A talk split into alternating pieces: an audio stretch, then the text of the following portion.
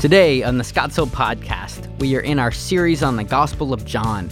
John writes his Gospel that you may believe that Jesus is the Christ, the Son of God, and that by believing you may have life in his name. Enjoy and be challenged by the word of the Lord. Well, good morning and welcome to Scottsdale Baptist Church. My name is Jeff Poteet. I'm one of the pastors that has the privilege to serve here. And we're so grateful that you're here with us today. And if you're with us online, we're so grateful that you continue to tune in with us each and every week. And today we are continuing in our series called Believe, in which we're going through the Gospel of John. And we're looking at different portraits of Jesus uh, through the Gospel. But we're not just looking at portraits about him, just to get information about Jesus. Uh, our desire is as we look at these portraits and as we come to understand the truths that they contain, uh, the question that we want to ask is if we truly believe this, if we believe that this is true, how does that impact our lives on a daily basis? Uh, so we don't just want it to be informational, we want it to be transformational. And if you've been with us and you've been kind of tracking along with us over the course of the last several weeks, you know that Jesus is beginning to develop quite a following, isn't he? Uh, people are starting to follow him, uh, and it's not really hard for us to understand why or to see why, uh, especially whenever we think, even in maybe our own lives, uh, how we tend to follow cultural influencers. Uh, so, whether for you it is on Facebook or Instagram, TikTok, or maybe even your favorite YouTube channel, uh, there are some things that all influencers seem to have in common as it relates to gaining a following. I, I read an article this week that identified four of those, and so I'm going to give them to you here uh, briefly. Uh, the first one is that they are responsive. So, if somebody posts something on social media that sparks a question in uh, their readers or their hearers' minds, and they go and ask that question, they are expecting that influencer to interact with them in a way that is personalized to them as an individual, that answers their question and connects with them. And if we think about Jesus, he does this, doesn't he? Think about Nicodemus. Nicodemus came to Jesus in the middle of the night and started asking him all kinds of questions. And what did Jesus do? He answered each and every one in a very patient manner, addressing uh, Nicodemus in a way that he felt seen in the, ch- the questions that he was asking. The second one is this they feel like friends. And Jesus certainly does this. Think about the Samaritan woman. Do you remember what, what she told people whenever she went and talked to them about Jesus? She said, Come see a man that did what? Told me everything that I've ever done. Now, I don't know if you guys really want to have a friend like that because that could be really problematic on a couple of different levels. But we see Jesus doing that, and we see people finding that to be attractive to them. We also see that they are experts at something that I'm not. Now, over the course of the last several years, we have had an absolute increase in electricians, plumbers, contractors, and mechanics, haven't we? And do you know where they've gotten all of their information? YouTube, right? And you guys who have those businesses, you are really reaping the benefits for those people that try it and then they have to come to you to get it fixed. Now, Jesus does this, doesn't he? Think about what uh, happens in John chapter 6. Jesus just hosted a dinner party for 5,000 people, plus women and children. And you know how many things he had to do that with? Five loaves and two fish. Now, if you want to talk about hosting a party on a shoestring budget, Jesus has got it. I mean, Martha Stewart has got nothing on Jesus in this situation. But also, we see that they demonstrate products that could make my life better. We love gadgets, don't we? How many of you love gadgets and you go and you find things and you buy them and then you put them in the drawer and they never get used after that one time that you tried them and it really didn't work? Well, people are maybe looking at Jesus saying, well, maybe Jesus is the human gadget. Maybe he is the thing. I mean, look what he does. He heals people that are paralytic. He heals people that are at the point of death. He turns water into wine. I mean, this guy can do it all. So, really, it's not surprising to us that he has begun to gain a significant following in his life. And for us, we look at that and we recognize, well, people are followers. They follow for a variety of reasons, and our mode today may be different than it was then, but the reality is this from the beginning of time, people follow other people. And what we're going to see is no different today in John chapter 6. So if you want to go ahead and open in your Bibles there, uh, that's where we're going to be spending our time this morning is John chapter 6. But before we jump into the text, let's open with a word of prayer. Heavenly Father, we thank you for today. We thank you that we have the opportunity to read your word. We're grateful. We're so grateful that you've given it to us. We pray that you use it to transform our hearts and our minds today. In Christ's name we pray. Amen. John chapter 6. We're going to be starting in verse number 22. So uh, we have it on the screens. If you have your Bible, go ahead and open that up. We have some Bibles in the seat in front of you. If you didn't bring one, uh, we'd love for you to, to, to check it out there as well. So, John chapter 6, verse 22. On the next day, the crowd that remained on the other side of the sea saw that there had been only one boat there, and that Jesus had not entered the boat with his disciples, but that his disciples had gone away alone. Other boats from Tiberias came near the place where they had eaten the bread after the Lord had given thanks. So when the crowd saw that Jesus was not there, nor his disciples, they themselves got into the boats and went to Capernaum seeking Jesus. When they found him on the other side of the sea, they said to him, Rabbi, when did you come here? Now, can't you just imagine that next morning? Jesus just fed 5,000 people with five loaves and two fishes in the evening. And can you just imagine waking up the next day as somebody that had been part of that and thinking, ah, oh, what's the breakfast, breakfast buffet going to be like today? Oh, if I can just find Jesus, I know that he's going to he's going to make up something real good this morning. And so they go out looking for him. They go out looking to see where is Jesus. And, and I love whenever they find him, I love how they, how they start the conversation. When they went on the other side of the boat, they said to him, Rabbi, when did you come here? Now, it seems like a funny question for us as we think about it. Uh, the text says that they knew that Jesus was not in the boat with the disciples, but then the next day he was on the other side. It seems really like the question they should have asked is, Jesus, how did you get to the other side of the, of the, of the river? But they asked this question, when did you get here? And regardless of this question, eh, rather than answering it, Jesus begins to uncover their motives for why they were following him, for why they were actually trying to find him in the first place. You see, the reason he's doing this is because Jesus' goal wasn't merely to build a superficial following, but to satisfy famished hearts. That was his heart's desire, not to build a superficial following, but to satisfy famished hearts. And Jesus begins to uncover their motives as to why they were coming after him. The first motive that he uncovers is this We will follow you if you fulfill our passions. Jesus will follow you. We'll follow you across the river. We'll follow you across the world as long as you fulfill our passions. Notice what Jesus says to them. Jesus answered them. Truly, truly, I say to you, you are seeking me not because you saw signs, but because you ate your fill of the loaves. Jesus knew exactly why they were following him. Jesus knew exactly why they were seeking him. You see, they saw him as a means to get to their ends. They wanted their bellies full, and they saw Jesus as the, the means to get there. You see, they really didn't want Jesus, they just wanted Jesus for what he could get them. They, he, they knew that he could get them what they really wanted. Early in our marriage, uh, Ashley and I were invited by uh, one of these pots and pans companies to come to uh, a demonstration. I don't know if you guys have ever been invited to something like that or maybe a timeshare. And, and what they do is they say, if you'll come listen to our pot and pan demonstration, we'll give you a fabulous vacation. And so, what did we do? We, we were here, and, the, and the, the trip was up to Fayetteville. That's where we had to go to listen to this, this spiel. And so, what we said is, all right, it's an hour and a half. Let's go listen to it because they're going to give us a vacation.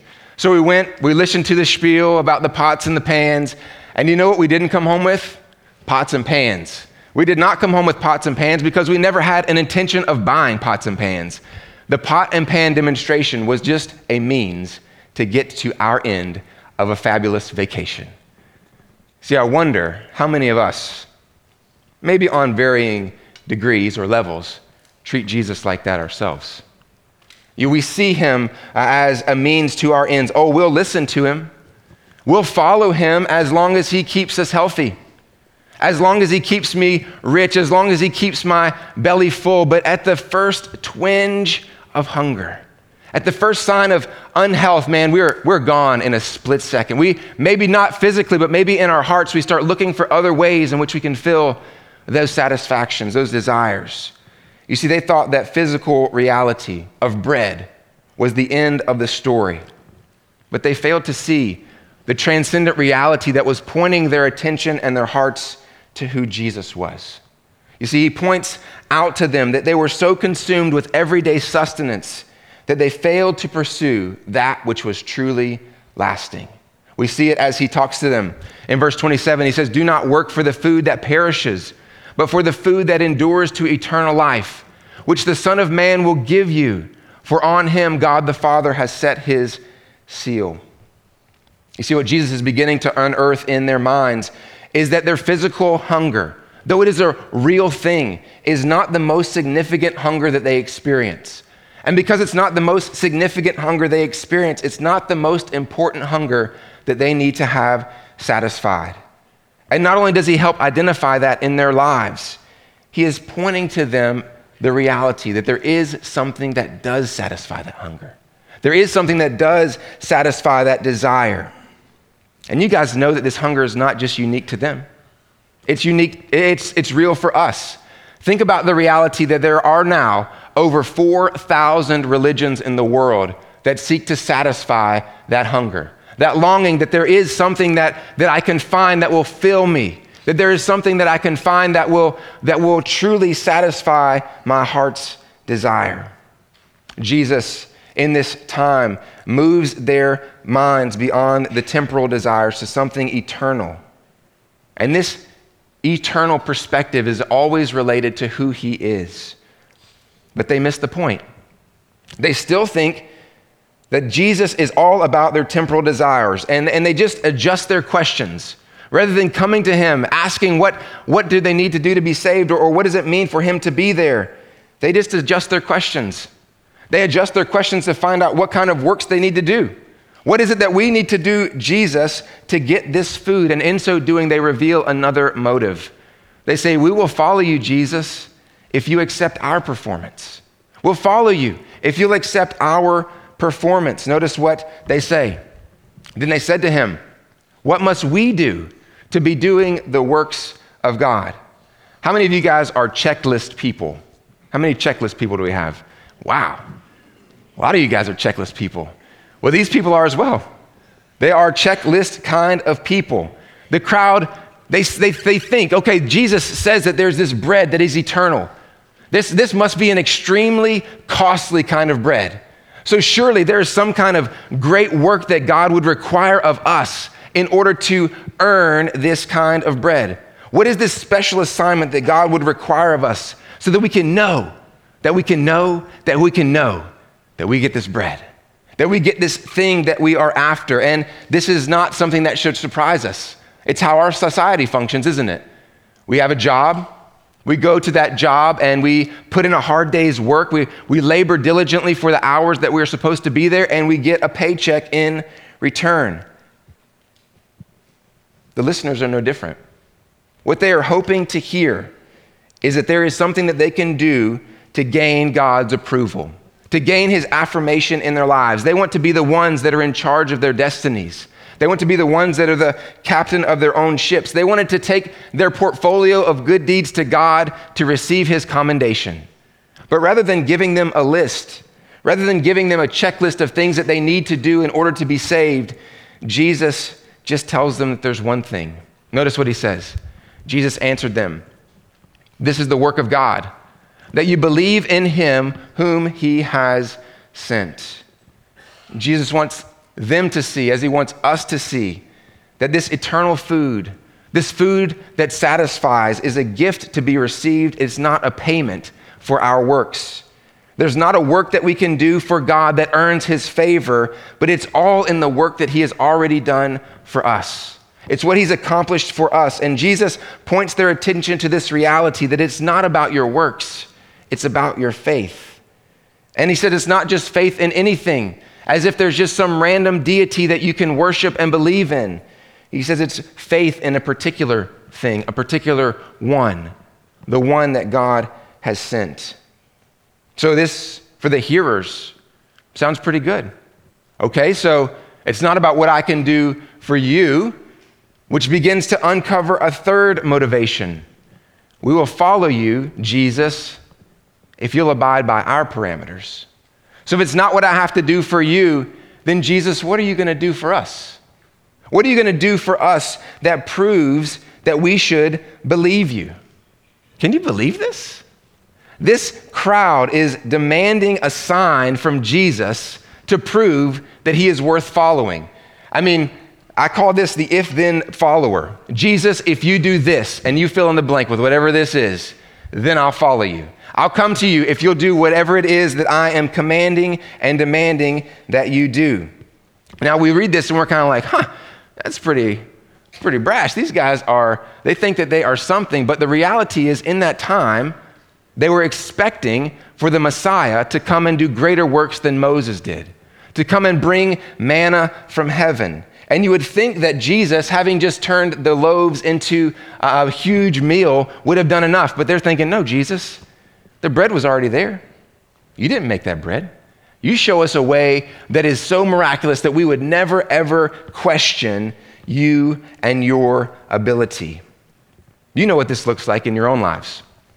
If you have kids, uh, you've maybe tried to pull this one on them before. Whenever maybe their room is really dirty and you want it clean, but you know if I just tell them to go clean my room, their room, they're probably not going to do it. So you try to pull this one. You know, it probably is too hard for you to clean your room. You know, I bet it would take you way too long. You don't have the strength or the energy to accomplish that. Our hopes are that they're going to say, I'll show you, and go and clean their room. They do the same thing with Jesus. They're saying, Jesus, I bet you can't do that. I bet you can't, I bet you can't bring manna from heaven. Show us that you are better than Moses. And we do this all the time to Jesus, don't we? We put conditions on him. We put conditions on him for us to follow him or to obey his word. Jesus, if you can answer all my questions about Christianity, then I'll follow you. Jesus, if you'll get me out of this difficult situation, then I know that I can follow you. Maybe for you, it's not one of those things, but maybe you look around at how God is working in the lives of other people and you say, Jesus, if you'll just, if you'll just make my husband like you made her husband, then I'll follow you. Jesus, if you'll just get me a promotion like you got him a promotion, then I can follow you. But Jesus cuts through these motives. He cuts through these questions and he identifies the true source. Jesus says to them, So they said uh, to him, Then what sign do you do that we may see and believe you? What work do you do perform for us? Our fathers ate in the wilderness. As it is written, he gave them bread from heaven to eat. And Jesus answers them, Truly, truly, I say to you, it was not Moses who gave you the bread from heaven, but my Father gives you the true bread from heaven. For the bread of God is he who comes down from heaven and gives life to the world. Jesus corrects their misunderstanding. He says, Guys, it wasn't Moses who gave you the bread in the wilderness. And in fact, if you go back and read it, it is clear that it is God who gave the bread. He's helping them see, guys, you have made the wrong actor the lead role in this play. It's God who is the lead actor in this play. It's not Moses. And rather than them asking the question, Jesus, what is God providing for us in you? What is, what is the reason that you are here? They just want to say, What can you give to us? What can you give to us? And He is helping them to see that that bread that they ate, it was just earthly bread from, a, from the sky, not true bread from heaven, because that's what Jesus is there to be. This word that Jesus uses for life, it's the Greek word zoe. And if you look at it throughout the Gospel of John, it is, it is pointing not to just physical sustenance, physical life, but it always points to eternal life. It's not just what the bread would give, it's what God gives. He is the one that gives eternal life. And Jesus wants to help them see that this bread, this eternal bread that comes down from my Father is not just for the Jewish people, it's for the world. It's for all who would come and find satisfaction and joy in this one who was sent. So Jesus is building this picture for them. He's showing them systematically that there is a bread that is for their fulfillment. He's showing them the source of this bread and he's showing them identity of this bread, but they still miss it. They miss it because of their superficial motives. They want to have their needs met. They want to do it on their own, or they want Jesus to prove himself to them. We see this in their last statement before Jesus addresses them. They said to him, Sir, give us this bread always. Give us this bread always. Whenever we read this, we recognize that Jesus knows why they were there. He knew why they were there that morning. And for us, we look at that and we say, you know, I would have figured that out. I would have, I would have heard what Jesus said and, and I would have agreed with him and I would have worshiped him. But before we get too self righteous with Jesus and with these people, he knew why they were there that morning. He knows why each and every one of us are here this morning. He knows why we're here. He knows if we're here because we see him as a means to our own ends. He knows if we're here today uh, thinking that we have to earn our way to him. He knows if we're here today and trying to call the shots on how he must act in order for us to come to him. And his goal for us is not to just encourage us in that way, to say, keep going, you guys are doing great. What he wants us to do is to see that there's a better way, that there's a better way that he provides for us. And he does this in such a hopeful word because Jesus is showing himself to be the source that fills their famished hearts. Jesus wants to show himself to be that source for them and for us. So he pulls back the curtain of what might seemed vague to them. They might have said, well, this is a little bit unclear. And he gives them hope. He gives them three truths that I believe he wants them to see, and I believe that he wants us to see as well. The first thing that he helps them to see is this while people pursue their passions, God delivers true satisfaction.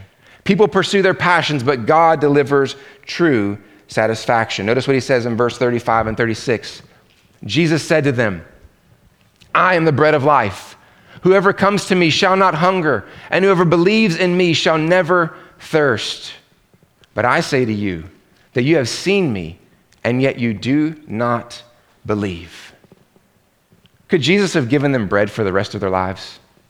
Absolutely.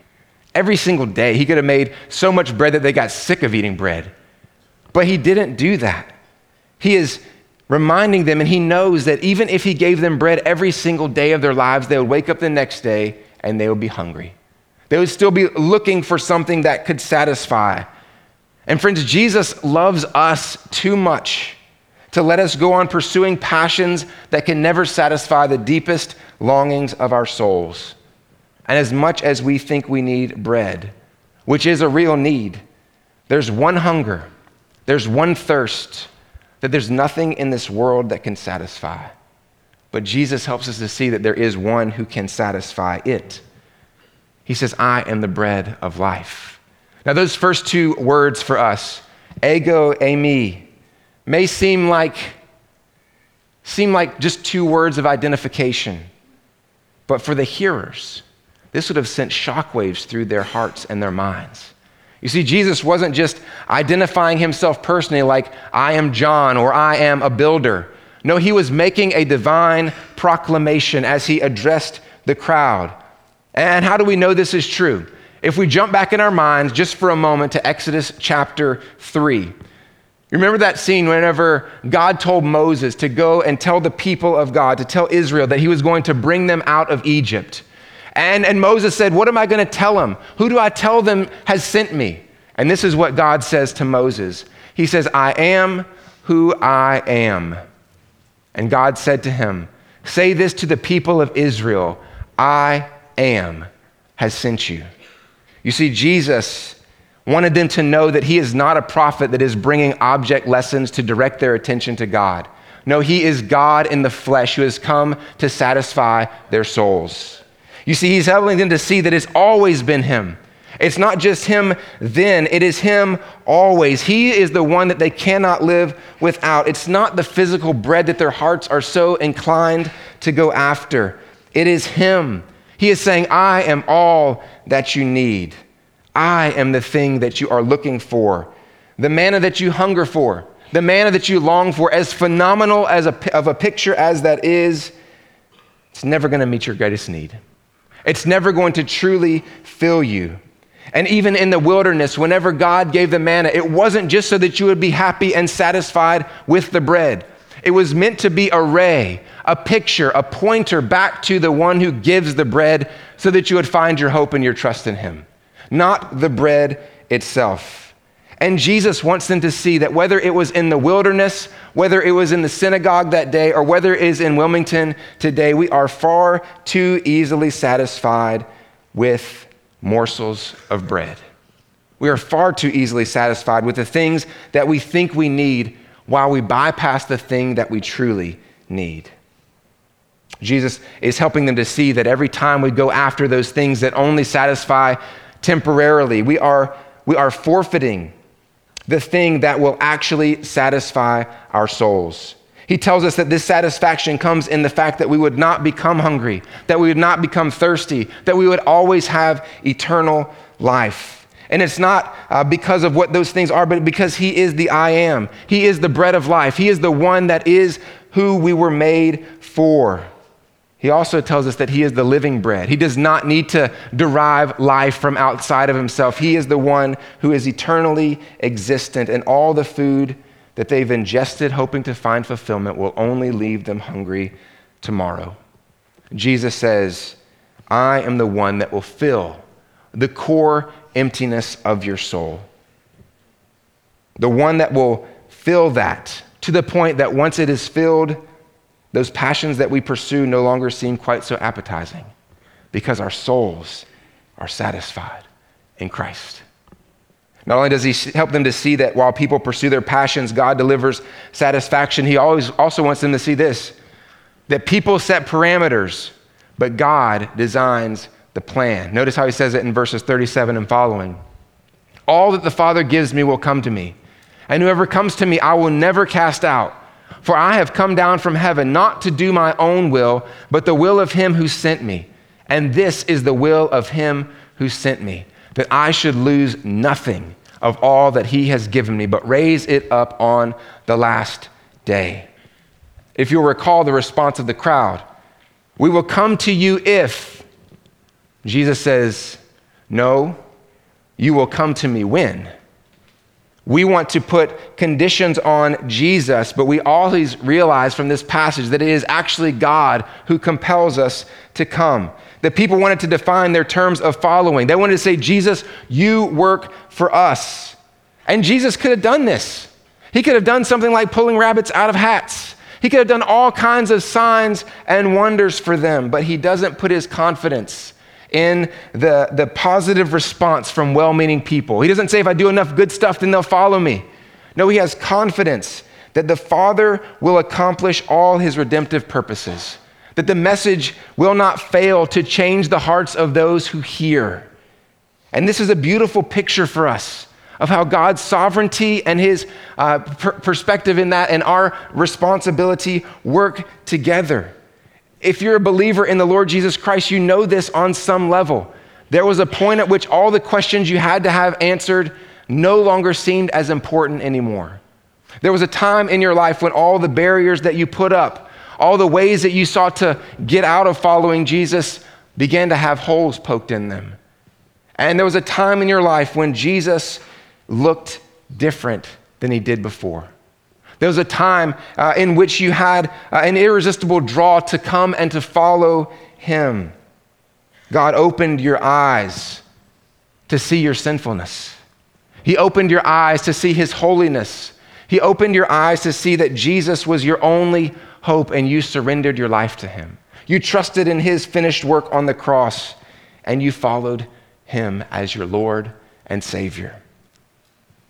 We see this in our lives, and, and we see how God works to draw us to Himself. And so, for some of us, this passage is a reminder that God is the one that brings people to Himself. That we don't get to just to say, uh, Jesus, you do this, and then I'll come to you. God is working in our lives to draw us to Himself. And there's also a word here that I love. It says, Whoever comes to me, I will by no means cast away. So there are some that put up barriers, but then there are some of us who think, man, I've just done too much. I've just done too many things. If Jesus just knew what I did, he could never accept me. He could never, he could never save me. This word is for us as well. He already knows. There's nothing about our lives that He doesn't know. And He still calls us to come and follow Him. So, for some of you, you find it to be that you want to put up barriers, and some of you feel, I've been too wicked to follow Jesus, but Jesus says, Come and find in me the satisfaction for your souls. He also wants us to see a third thing that people prize performance, but God desires faith. People prize performance, but God desires faith. And we see this in verse 40. For this is the will of my Father, that everyone who looks on the Son and believes in him should have eternal life, and I will raise him up on the last day. If you recall, the people also wanted a, a list of works that they could do for God. Let me give God my resume, and, and this would really be good for us, wouldn't it? If we could do a bunch of stuff, and then God had to give us salvation. We could say, God, look what I did. Now I deserve that. We would put God in the position of serving us and what we need. But over and over and over again, Jesus points our attention to this word believe. Not only here, but throughout the Gospel of John. God calls us to believe or to trust, to have faith in the finished work of Jesus to bring us into a relationship with God. He is saying here that it is a sufficient work. It is all that is needed for us to come into a relationship with God. And this will be even made clearer in verse 51 of chapter 6, whenever Jesus says that it is his flesh that he will give for the life of the world. He is pointing our attention to the fact that it will be through his sacrifice that our souls can be satisfied. It is through his sacrifice that we can have a relationship with God. Now, as we hear this, we might expect for light bulbs to start going off. We might expect for there to be weeping and joy and tears. I mean, Jesus just gave an altar call of the century. He said, Come to me. It's not a pastor saying, Look to Jesus. It's Jesus saying, Look to me. We would imagine that people would flock and flood to him to receive and respond to this invitation. But as we continue on, we recognize that that's not what happens. Not only does Jesus not get the gratitude for him coming, he only gets grumbling. He only gets people asking more questions. So the Jews grumbled about him because he said, I am the bread that came down from heaven. They said, Is not this Jesus, the son of Joseph, whose father and mother we know? How does he now say, I have come down from heaven? You see, Jesus calls them to give up their pursuit of that which perishes for that which can satisfy. And although they had seen him, they failed to grasp the significance of his miracles, the point of his teaching. The miracles only made them more hungry for more miracles. Their, the teaching only uh, made them intrigued about what Jesus might be able to do to ease the difficulties of their lives. They were unwilling to believe in him as their Lord and as their Messiah. They've seen him, but they have only seen him as a mighty man as a potential king, but not as the Son of God who perfectly represents the Father. They have seen bread and power, not what they signify. The crowd has witnessed the divine revealer at work that revealed their need and revealed the Father, but only their curiosity, appetites, and political ambitions were aroused, not faith. And rather than recant his message, rather than saying, no, guys, that was a little bit too heavy for you, let me change it to make it a little bit easier for you to follow me, he didn't make his message more palatable to his critics because he knew that those who are truly hungry will find the message irresistible. Those who are truly hungry will find that in him they see their all in all and they would pursue him with their whole hearts. And I want us to skip ahead to see how this passage ends. In chapter 6, verse 66, one of the saddest verses in the Bible. After this, many of his disciples turned back and no longer walked with him. So Jesus said to the twelve, Do you want to go away as well? Simon Peter answered him, Lord, to whom shall we go? You have the words of eternal life.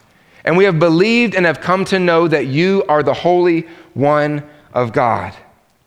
For us, we see in Peter's life and in the lives of people who are truly satisfied this bottom line truth. If we truly believe that Jesus is the bread of life, we will be filled even in times of testing. Even when things are difficult, even when we don't have our way, even when we are going through trials, we will find that Jesus is all that we need. We will find that He fills the deepest longings of our souls that nothing else could fill. This confession of Peter is the launching point of the rest of the lives of the disciples. They will leave their homes, their families, they will give up their lives because they know that they found true satisfaction. They found in Jesus all they needed for life and godliness, for eternal life, and for a fulfilled life in this world. And as we conclude this section of Scripture, I believe that there are three questions that this text demands us to answer. The first one is this What are you seeking to fill you? What are you seeking to fill you? Maybe it's a job.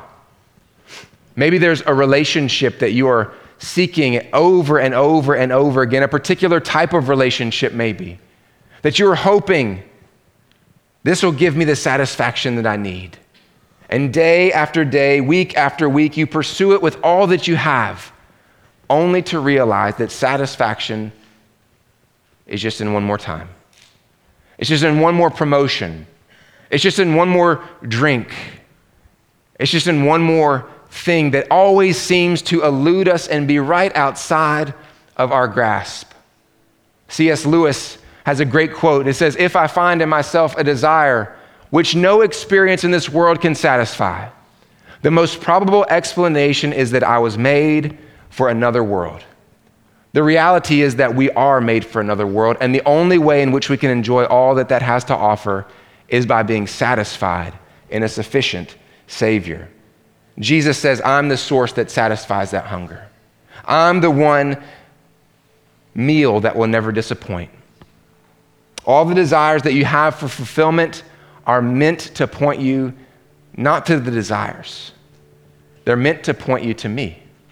They're meant to point you to me because I died for you. Come, believe, be satisfied. Second question is for those who are maybe regular attenders here or members of Scottsdale Baptist Church. Why are you seeking Jesus? Why are you seeking Jesus? Do you see him as a meal ticket? Do you see him as a merciless taskmaster that always has one more thing for you to do to be accepted? Do you see him as someone that you can manipulate to chart your own course or to get your own way? Or do you see him as an all satisfying Savior for whom you can give your life for, just so you can have a little bit more of him? Just so that you can taste and see a little bit more that the, the Lord is good and that you can find in him your all in all. And then the last question is this Who are you sharing the bread of life with today?